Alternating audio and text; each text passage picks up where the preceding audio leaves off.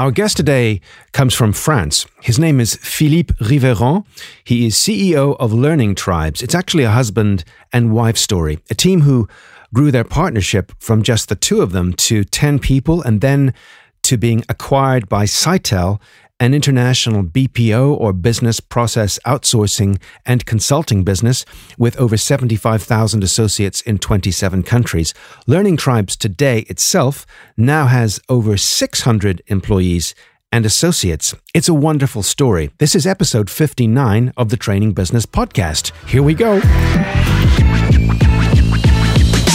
Hey, and welcome to the trainingbusiness.com podcast. Every week, we bring you exciting news and interviews with training business experts and training business entrepreneurs from around the world. Thanks for tuning into today's episode. Here's your host, Mark Garrett Hayes. Welcome to the show. My name is Mark Garrett Hayes, and this is the podcast for you, for training business owners, training business professionals, learning coaches, consultants all around the world. And the premise or goal of this episode today, Thursday, the last Thursday in October 2019, and of course, every other episode this year and last year, it's the same. It's to help you to start, to grow, and to scale your training business. Now, I know from comments that you like stories of entrepreneurship. I do too. So when I come across success stories in the training business, I ask myself questions like how did they do that? How did she or he build that training consultancy? How do they get from one or two people to 20 or 30 or 50 or 100 people?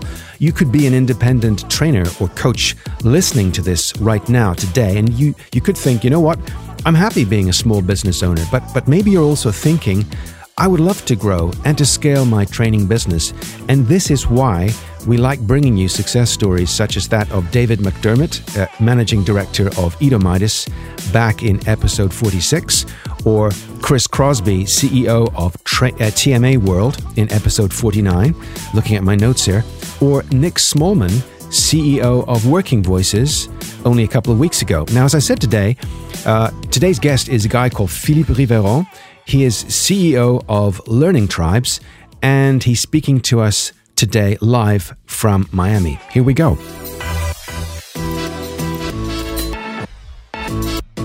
Philippe, good morning and welcome to the show. Thank you, Mark, for having me. My pleasure. You're speaking to us live this morning from Miami. Correct. Miami. And, beautiful Miami, yes. Oh, and it's a hard life, isn't it? it is. so, um, you're from France originally, and you currently are CEO of a company called Learning Tribes. So, let's start with that. What gave you the name Learning Tribes? Uh, this is an interesting. It was not the, the, name at the beginning when I founded the company 15 years ago. Uh, the name was Learning CRM because we were coming from um, the BPO and the call center industry. But uh, by the years, uh, we understand that the name was a little bit restricted uh, compared to what we can offer to our clients. So we wanted to change the name. And one of my guesses is um, uh, learning is a social activity. So we were t- turning around this social uh, world, and uh, the tribe became very quickly so tribe means social, but also it's a good way for internal purpose. Uh, I always talk about my tribes all over the world, so it's good for external uh, to talk about social uh, learning, but also internal to uh, motivate people around the tribes. Okay. So currently you're based in Miami. Um, you have 100 people working for you internally, and you have, I think, 500 people externally, 500 associates and partners, etc.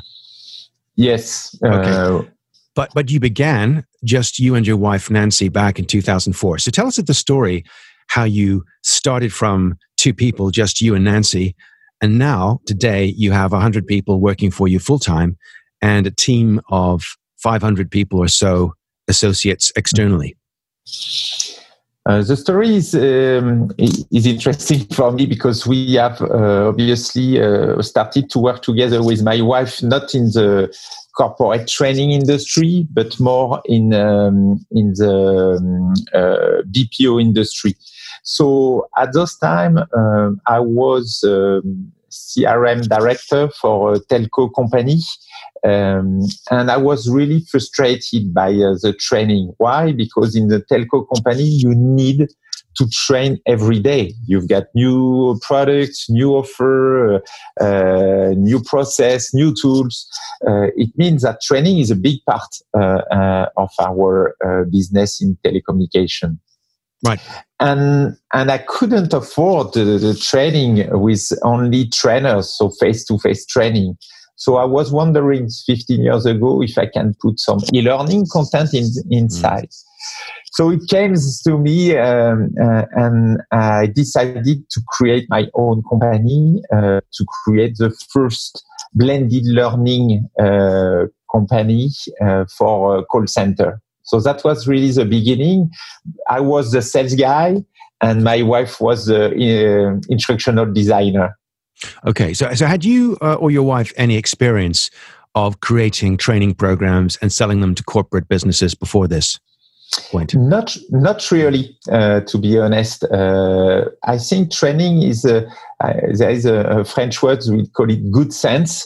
So if you understand the business, uh, you can think about tra- training and how to create the best uh, the best training. And uh, the customer experience is not so far, and we will see during uh, this podcast. Uh, you've got some uh, same approach when we talk about, for example, blended learning in the mm. customer experience. We call it omni-channel.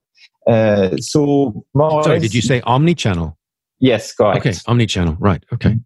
Um, so no, we didn't have um, any experience, even if um, my wife came from a more uh, university background. So it means that she she knew she knew how to create things, but uh, not for the corporate uh, training industry. Mm-hmm. Okay, so then that brings us up then I think to 2010, and then you you, inc- by that time you had increased the number of employees. So where were you in 2010, which is only what is it uh, nine years ago at this point?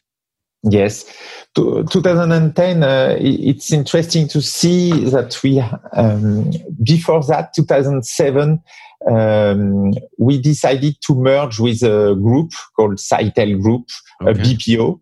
Mm-hmm. Um, two reasons for that. And uh, when you are a small company, a startup, but 15 years ago, startup was not so uh, um, trendy uh, at those time. Um, it was really hard to work with a Fortune 500 clients. Why? Because we were a very small company and even if our solution was really interesting for uh, those uh, Fortune 500 clients, when we started to negotiate with purchasing department, procurement department, uh, they always said, "Oh, it's good, but you are too small. It's too uh, risky for us for our business." So we decided to grow faster, and the best way for us was to merge with a, a, a, an industrial partner, and uh, Group uh, was the right partner for us because it allows us to um, discuss with a huge client in the BPO industry. And for Sitel, it was a, a great way to start diversification, not only sell the agent um, a call center, but also some uh, uh, valuable services uh, like uh, tr- like training. Okay, so at that point, um, you hadn't shall we say, large uh, corporates or large businesses as clients. So you feel that by being acquired by Sitel, that suddenly gave you exposure to the kinds of organizations who wouldn't think twice because you're now part of Sitel. P- previously, as a small company, it was a struggle to be taken seriously or perhaps to, to be hired by large organizations, the kinds of companies which you have as clients today. Exactly. This okay. is a, this is the point, and I can tell you when we merge uh, in 2007, um, we have signed up two months after four big main uh, main uh, clients, mm. and so it was really the case. We didn't need, to be honest, a lot of funding. Uh, this, we were not looking for any funding uh, we were looking for um, security for uh, for our client. I could say. Mm. Was that uh, was that something which gave you um, any doubt the idea that you would no longer be completely in control, but that you would now be under the control to some degree of a third party. In other words, had you any regrets or doubts about being acquired by Sitel? Or like every entrepreneur, we have doubt. I think if you don't have doubt, uh, it could be dangerous for your business. Um, but uh, honestly, what we bring into the mix is uh, expertise. And if you are an expert and keep this expertise, even if you are in a big, large group as, as we are inside Sitel, um, we are always recognized as experts. So we, we can keep a sort of uh, freedom, I could say, or uh, at least a dependency. And for our, for our clients, it's also important that to understand that, of course, we are part of a big group, so it uh, it gives more confidence uh, in terms of uh, finance, in terms of security, and so on. But uh, being also independent, not a department, a line of business. Uh, is is something which is um, strategic for us. So we we could keep our uh, own autonomy. Right. Okay. So at that point, you're now part of Sitel Group. Sitel Group, for people who have not heard of the business, has, according to their website and I think Bloomberg, 75,000 associates in 27 countries worldwide, approximately $1.7 billion in revenue. So no small business by any means. Now you've got clients on your books, uh, such as uh, Nestle, L'Oreal, uh, the international um, beauty, beauty product company, Sanofi, Sephora, etc. What is it like to to attract businesses like that? Is that difficult to to get in the door of organizations of that size and reputation?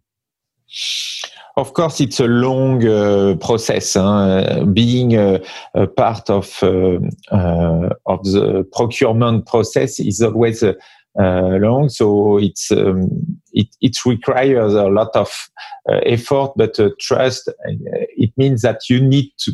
They always have their own supplier and vendors. So. Mm. Coming uh, to this uh, big uh, company is it means that you will bring into the game some innovation, or you will bring some yeah some innovation. I could I could say, uh, so it's a long process. Uh, I can tell you, we've got. I will. We got Orange, you know, the telco company Orange. Orange, the, uh, the telecommunications company. Yes. So right. it was a three years process in order to start to work with them. Um, but um, meeting them, let them understand what we can bring in terms of value, uh, and, and, so on. But I need to say today, mm-hmm. those big companies are more uh, open to work with startups. And uh, all of those companies, huge one, have uh, uh, some startup program in order to help small company to work with them more and more. So I think the life is a little bit easier for small company who want to try to work with them than what we had uh, 15 or 10 years ago. So if I could paraphrase that to to people listening to this right now, you're effectively saying, uh, take heart. If if there are organizations of the size, the magnitude of companies like Nestle and Sanofi and so on, and Orange, of course, that um, it doesn't mean just because you're a small training business, a small consultancy, that you shouldn't consider trying to approach them and to be onboarded as a client or as a provider in some capacity. Exactly. Okay. So you mentioned innovation there. What, what exactly makes Learning Tribes different from your competitors? Because in the pre call or the, the conversation before this one, which we're recording today, um, you mentioned three things or three main ways in which you feel that Learning Tribes are different from other training providers in your marketplace. Let's, let's talk about that for a moment. Yes, of course. Maybe the first one is uh, being part of Sitel Group. It means that uh, we are at the same place of our client. Uh, we are managing the corporate university of Sitel called uh, My Academy. Mm-hmm. Uh, so obviously, and it's a way to uh, test and learn some innovation. So being part of of Sitel Group gives us the ability to test some people, test some technology, test some process, and some new things. So, and we can do and we can when we test and we make some proof of concept inside Sitel, we can showcase not only uh, our product but also our uh, return on investment. So that's uh, the first big uh, big thing. Uh, as I said, every time when I'm, I'm meeting with a chief learning officer in in those uh, huge uh, company, I said I am the like a, a chief learning officer inside Sitel, and we are talking the same language. Ah, okay. So it's important that um, if you're trying to get in the door of companies like this, you've got to understand the language and and the job, the world of, of a chief learning officer in those corporations? What is it they would need from you? What, what kind of problems do they have that you can help them to solve? Yes, and and we are talking uh, a lot about uh, our big challenges. Our challenge is how to manage. Uh, we've got seven uh, languages, official languages inside uh, Sitel. Uh, how you manage the content around seven languages. Uh, we are talking about how to leverage um, the production of content and, and to, to produce faster. So we are talking about user gener- generated uh, content, mm-hmm. for example. So we, we are talking the same language. Okay. So how other ways, what, what other ways are you different from other learning providers? Yes. So the, second one, I, I, do think it's about innovation, what we can uh, and we, what we can test. And um, innovation is something which is uh, global today, uh, and we've got offices in uh, four main uh, regions. The first one is the US. Mm-hmm. Um, the second one is Brazil. The third one is uh, France, and the last one, but not least, is uh, China in uh, in Shanghai.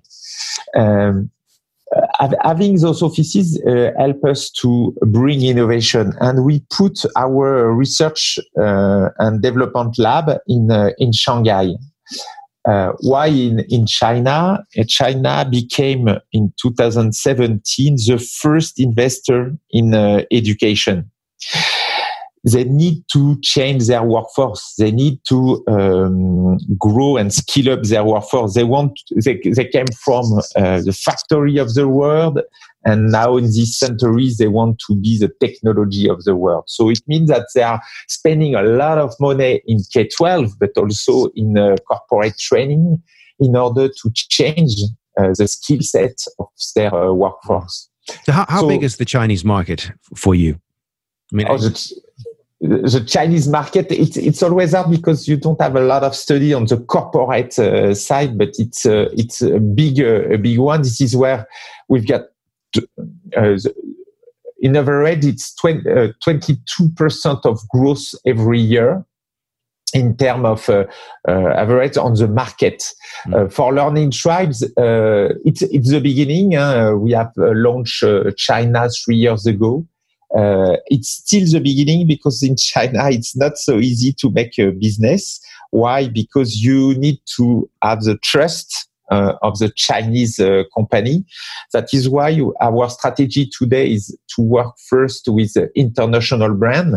Uh, we we talked uh, previously about L'Oreal. L'Oreal is a, a, huge client for us in in, uh, in China, uh, but we get also Richemont, we get uh, uh, H&M, so we get those international brands. And what is interesting, we are uh, working in China on a only mobile learning approach. 100% of our project, it's only mobile learning. So, what are your so, views about the future of, of mobile learning? Whilst you mention that subject, you know how, how important are things like uh, mobile learning, uh, augmented uh, human augmenting and, and, virtual reality, things like that. Yes. So uh, first, mobile learning is a, and the, the, mobile is a good device for uh, for training, but um, we consider that uh, mobile learning is uh, easier when you don't need to download any app. It means that uh, the access to any content has to be uh, um, seamless. So we are using, for example, in China, WeChat. WeChat is uh, uh, the biggest uh, social network in in in China. It's like a Facebook in in Europe. Um, and we are using WeChat as a gate of entry of the training. Mm-hmm. Okay. So, so uh, for me, mobile learning is a way to um, to attract more and more learner in a in a device. Okay. So you, you also mentioned uh, offices in Brazil. What's special about Brazil, and why have you an office there? Uh, at the beginning, it was to follow uh, the Sitel Group strategy because they, have got an office uh, over there. And now, so uh, Brazil is a, is an interesting country. Uh, sometimes people ask me, where is and in which country you have the best uh, uh, training solution. And uh, and for me brazil is one of them on the creativity side. They are storytellers they are very creative. Sometimes too much i need to say. But they are really creative. And so they help us in terms of uh, graphic design uh, storytelling uh, and so on. So so industri- um, what would I say? Uh, the word I'm looking for is instructional design. That's it. Uh, mm. Instructional design, you feel, uh, is quite strong in, in Brazil. Uh, more creative and, and, more creativity. Instructional design is strong, but uh, in Europe, in Europe, we can see instructional design stronger uh, than everywhere else. I do think for example, France. yeah, yeah, for example, your, France. Your home country. of course, and, and fr- fr- France is a it's a country of engineer. Uh, uh, after World War II, you know, we ha- we had to rebuild uh, our country, and it means that we we work a lot on the skills of our engineer. So maybe this is why we get a good pedagogical engineering uh, also. Okay, so let's let's say that someone wants to work with with you with Learning Tribes. Describe a typical project with one of your clients.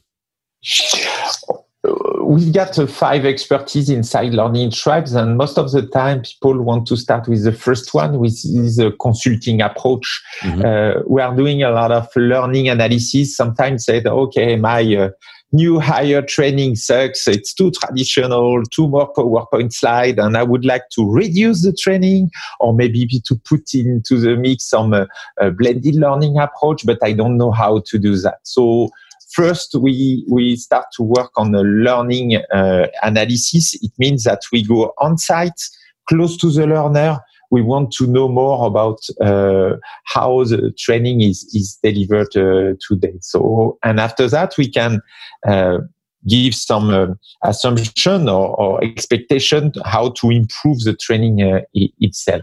That's the f- second um, step uh, of our partnership is to build training experience. So it's instructional design content creation in any way. It could be ILT, VILT, it could be also uh, uh, digital content. Uh, we talked uh, uh, before previously about uh, virtual reality. Yes, we can see, and we probably will talk around that. So we con- we create content.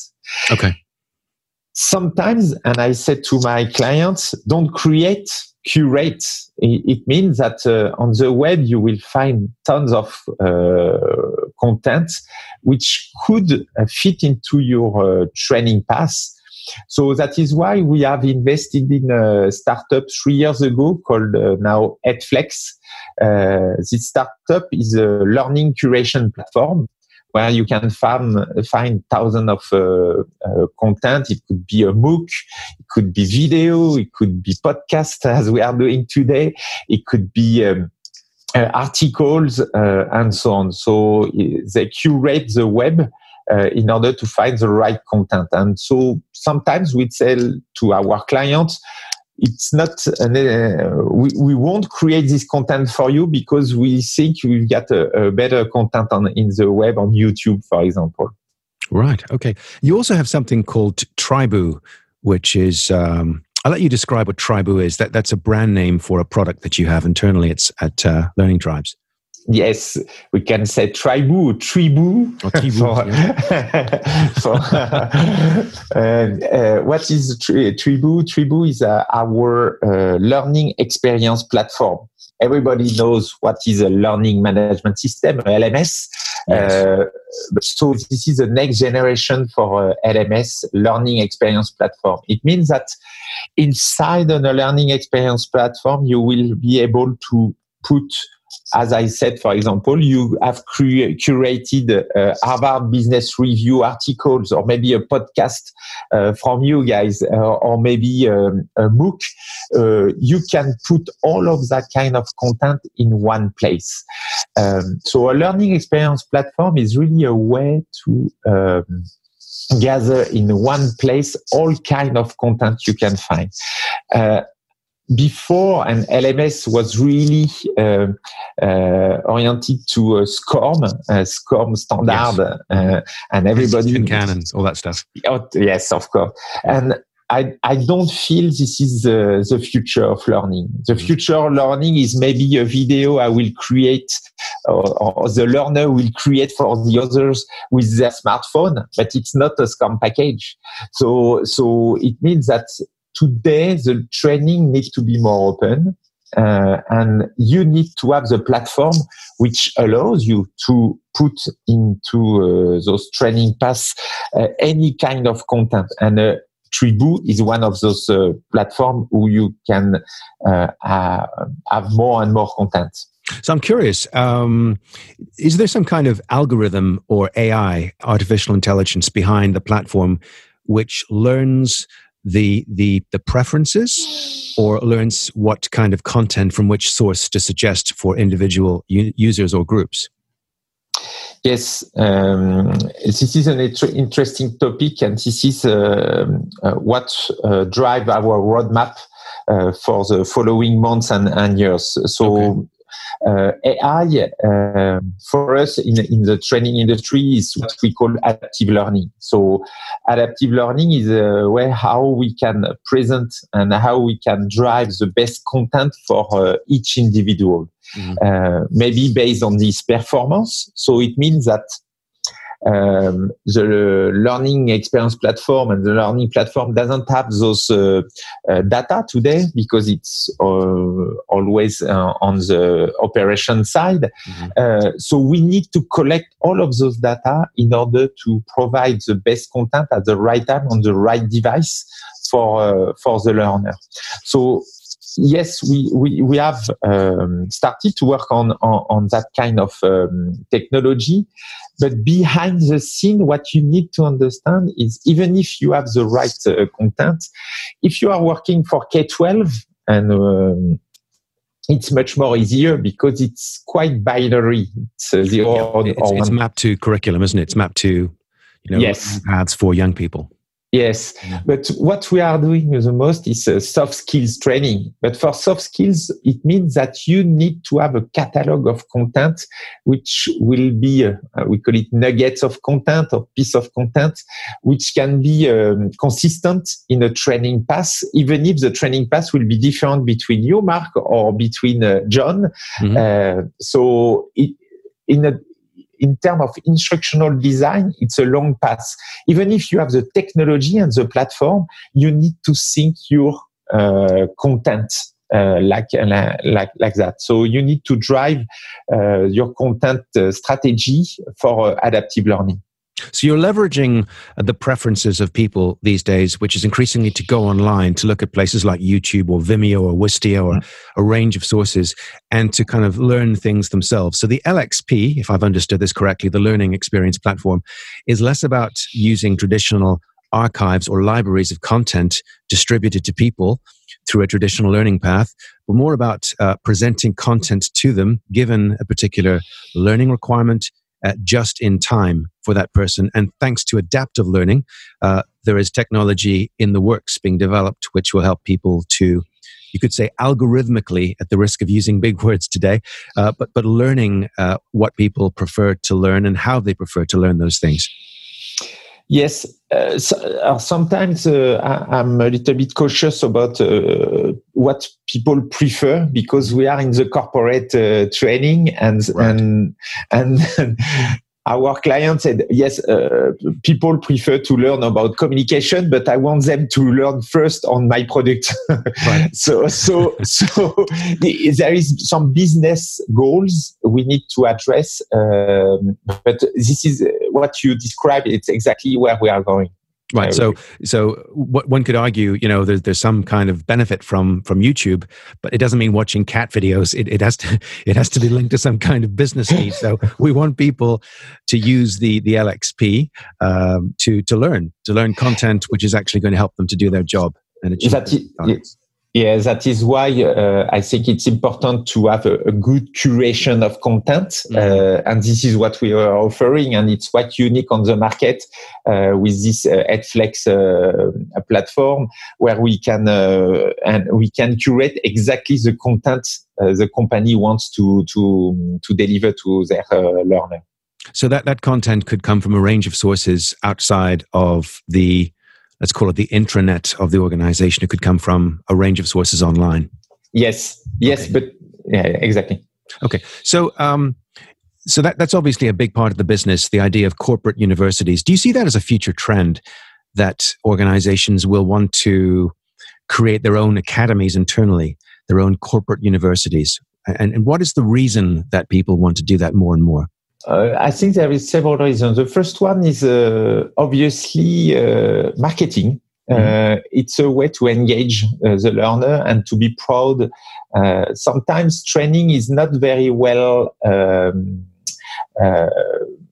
not well done or, or the, the, promotion is not very um, useful so it means that creating uh, corporate academy is a marketing uh, tool in order to promote um, uh, strategy. That's the first one in order to engage uh, more the, the learner.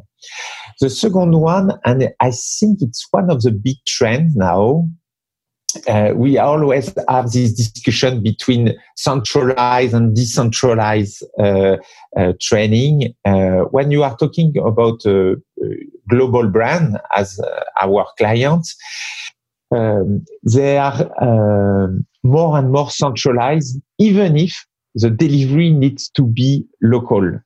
So it means that having a corporate university allows you to define the big strategy uh, and also to have one tool. And this is probably what I hear the most is we, we don't want a tool, uh, a learning tool for each market. We want only one.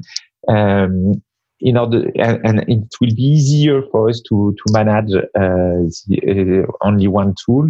So and and behind that creating content every time our client said i need to check with my global uh, L&D department and the, so the corporate uh, um, academy in order to see if they have this content already in another language for example also is if it could be a global project so uh, I, I, think the future is yes, uh, having uh, those um, corporate university uh, for marketing in terms of learner engagement, but also in terms of consistency uh, for the L&D uh, strategy.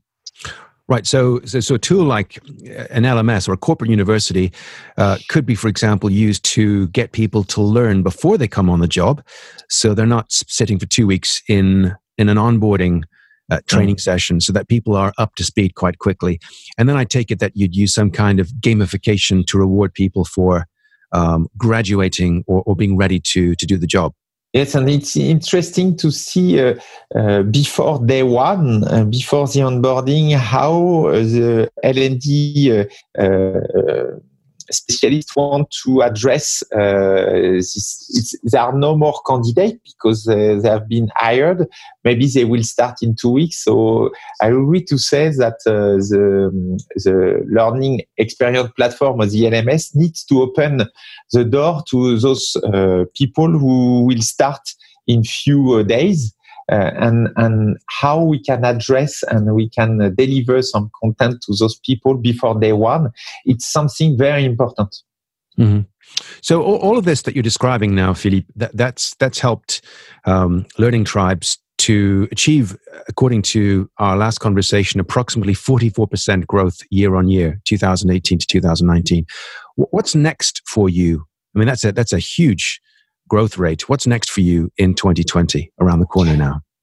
Yes, so 2020 uh, will be also on the same uh, uh, growth rate. Uh, we are uh, on, on, a 42% growth rate for 2020. you know, it's budget time. we are in October, so um, we we we expect to do the same. So how to do that? we've got several strategic. Um, step. For the first one is um, US. US is a big market for us. Mm-hmm. Um, we uh, opened US three years ago, uh, and in 2020 it will become the first market uh, compared to France, where we have still have a growth but uh, which is uh, more 25% uh, of growth in in in in France. So it means that US for us is one of the big driver of the growth of our revenue. The second big driver for us is um, growing into the technology uh, and we, we are a, a unique uh, company because we are not only a software company, we are not only an agency where we can create content, we are not only a consulting uh, company, but we are all of that.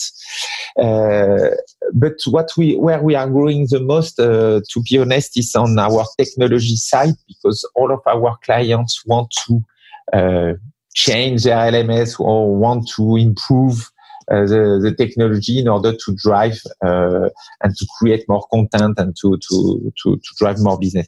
So technology um, will be the second pillar uh, for our growth. Okay. Uh, what would you like to happen in, in 2020? Perhaps new ground, something you've not yet done? Or have you some kind of big, bold vision for, let's say, even three years from now? If you could go forward into your time machine, what would 2023 look like for learning tribes? That's the easiest question. Maybe but, not. No. But, but, yeah. In terms of footprint, I think we've got the right footprint today, and what we want to do is to grow the market where we where we are. It's more uh, on the technology side. Um, uh, we've got uh, one uh, uh crazy um, uh, uh, dream for uh, our technology side is uh, what we call no platform concept. It means that what we would like to do, to have is everything can become a, a, a training component. It could be a, a coffee machine discussion to um, uh, a chat uh, in your uh, WhatsApp, or it could be also a video and so on. So we do think that the content will become more and more important than the platform itself. So, how the platform is hidden, I could say, uh, in order to create the, the best learning experience. So, we don't know where we go with that mm. uh, concept, but this is exactly in 2023 what we are working with Raphael, which is our CTO based in uh, Shanghai, is a no platform concept. Right. So uh, I think what you're alluding to is the concept that that people almost I mean, there was a time 25 years ago when people were consciously using the internet because you had to switch on this no- noisy modem and and use an acoustic coupler and all these kinds of devices. Uh, but now it's seamless. It's like electricity. You don't think of it. It's just there. It's always on. Exactly. Right. So we're kind of looking at to the future when perhaps through algorithms or through some kind of uh, amazing breakthrough, perhaps in quantum computing, that we're able to literally pull content from a range of sources and give that to someone in a way that they're not even aware it's being presented to them on a platform. It's simply there at the time they need that. This is exactly the concept. and, and, and, and, and, what, what is interesting, because we are in a Sitel group, which uh, work on the customer experience journey, what we can see is exactly the same. The learning experience, learner experience journey or the customer experience journey are really similar. Mm. And uh, and as a client uh, now with uh, Amazon and those uh, pro- those provider, you can do uh, things without thinking about it. Look, uh, Philippe, I'm conscious of your time. What would you say as a, as a last question today? If someone listening to this is perhaps, um, let's say, a husband and wife or, or two partners, maybe a small company, and they have aspirations to not necessarily be acquired, but they have an aspiration to grow their training consultancy, their coaching business, their learning training business. and work with the kinds of organizations we've mentioned today, uh, the, the Nestle's and the large corporations, what tip would you give them about the first couple of steps to take to be taken seriously by organizations of that caliber? Um, uh, you there is two two tips uh, for me. You need okay. to be to be the extension of those uh, clients. Uh, they've got their own team internally. They have already their some of their vendor. You need to show that you will be the extension of uh, of those clients. So same values, uh, same um, um, same words, or, or, they need to recognize in you um, a colleague more than a vendor. So right. maybe that's uh, the, the first one. The second one, you need to bring expertise. If they can do internally what uh, they want to outsource, they will do internally. It will be maybe cost effective. Um, so uh, bringing expertise, it means that you, you, need to be curious. And maybe this is the final word for me. Uh, as a training company, you need to learn and you need to learn every day. You need to be a lifelong learner. Mm-hmm. Uh, because we don't have a magic formula, a magic stick. Uh, I know how it's hard to create content sometimes, but what you need to bring, yes, it's expertise. So being a, a lifelong learner is maybe the best way to achieve that. So, in summary, uh, number one, be an extension. Don't just be a provider. Talk about uh, what you do, but talk about what we can do together. Talk about the um, be an extension of their of their of their brain almost so that they recognize in you someone who can actually be a partner in helping them to achieve their goals and secondly to have expertise to help them to achieve those goals. It's not enough just to say well this is what i've done but to actually understand that you need to play on the same side of the fence. And i think that's something someone said to me a few years ago. It's not about playing singles tennis it's about playing doubles. You're now on their side of the net. So if someone wants to see you as an extension or someone who is a trusted advisor, to use that uh, phrase, that you need to really convince them that you are almost on their side of the net. You're not, you're not some external provider. You're not some commodity which can be easily replaced.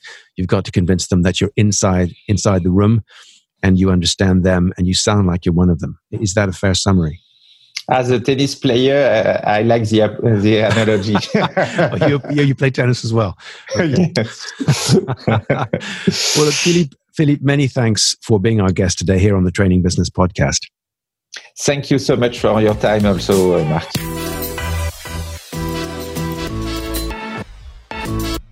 Merci, Philippe. Many thanks, Philippe, for being our guest today on the show here on trainingbusiness.com. And thank you for the time this afternoon speaking to us live from Miami. And of course, we will share the episode with you and your team as requested. My sincere thanks, of course, to you as our listeners tuning in again this week for another episode of the Training Business Podcast. It's just wonderful to know you're out there. It's wonderful to know you're listening. We can see the st- statistics. They're up again on last week. And this podcast or any episode of this podcast would not be the same without you. So, with that in mind, could I ask you to leave a rating on Apple Podcasts in your own time because this helps us to promote the show and to attract the kinds of CEOs like Philippe and others, the kinds of people, and we've some really great names lined up for November 2019 and beyond into January 2019 or 2020, I should say. In fact, it's hard to believe that's around the corner now. But we want to attract the kinds of guests whose entrepreneurial journey can help you with yours. And for that reason, uh, your activity on our social media platforms uh, on Instagram or Facebook or Twitter or LinkedIn, of course, confirmed to us that the kinds of content we're bringing you is indeed the kinds of content that you need and will help you to achieve your training business goals. You can check out the podcast every single Thursday on Apple Podcasts, on Stitcher, and of course on Spotify. As I've mentioned, we're on Twitter, Facebook, and Instagram, so feel free to check us out and to join the conversation. So until next week, when we have a fresh episode again, happy Halloween, and I look forward to your company then. Take care. Bye bye.